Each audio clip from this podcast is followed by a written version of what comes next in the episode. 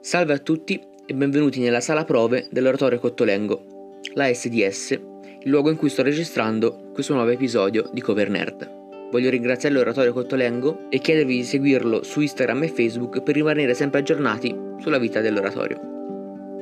L'articolo che leggeremo oggi si intitola Acqua sporca. Non è passato tanto tempo da quando sognavo una vita umile, minimale, libera, Poche comodità, nessuna distrazione e tutta la natura intorno a me, tutto il creato pronto ad accogliermi. Quante volte mi sono rifugiato in questo pensiero, in questo desiderio di una vita rude? Quante volte ho preferito non concedermi appieno al mio presente per preferire ciò che non ho mai veramente conosciuto, una vita libera, senza comodità, senza distrazioni, con la natura a disposizione. Però ho scoperto che la natura non mi vuole. La natura non vuole che io getti la mia vita in una pozza, non mi chiede questo, non ha bisogno di me. La natura mi vuole vedere umile, minimale, libero, senza distrazioni qua dove sono, dove vivo, dove oso, dove appartengo. Ed è per questo che nei miei tentativi di fuga lei mi porge solamente acqua sporca, imbevibile, intrattabile, non per me. Non lo fa però per difendersi, non vuole nascondermi tutta la sua bellezza, la sua maestà. Lo fa perché io ho una strada, un percorso al quale non posso sottrarmi, al quale non posso fuggire. Io appartengo alla natura, ma non sono ancora pronto per essa.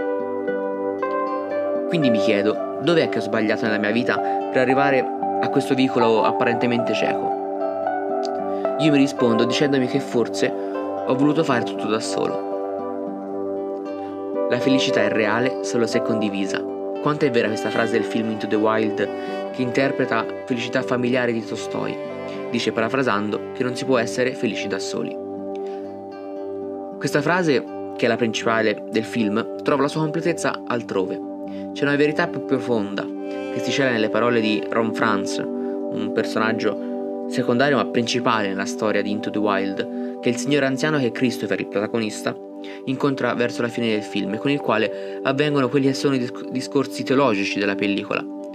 Dice Ron, ti sbagli se pensi che le gioie della vita vengono soprattutto dai rapporti con le persone. Dio ha messo la felicità dappertutto e ovunque, in tutto ciò in cui possiamo fare esperienza. Abbiamo solo bisogno di cambiare il modo di guardare le cose. La frase di Ron, di questo cuore anziano, non vecchio, ma giovane che è un po' piegato dall'età, supera quel solo della frase di McCandles, e cioè solo se condivisa. E dice che possiamo trarre gioia e felicità da ogni cosa che ci circonda, perché Dio abita il presente e il cuore di ogni essere vivente di questo mondo. È comprendendo questo passo ulteriore che possiamo vivere realmente in armonia con la natura che si trova intorno a noi. Così, con le creature che abitano la terra, agendo secondo amore, vivremmo in terra una vita libera, umile e redditizia di felicità che neanche immaginiamo. Sarà questo vedere e vivere il quotidiano in questo modo che mi farà superare quell'esame d'ammissione alla vita semplice a cui miro, e cioè la vita libera con Dio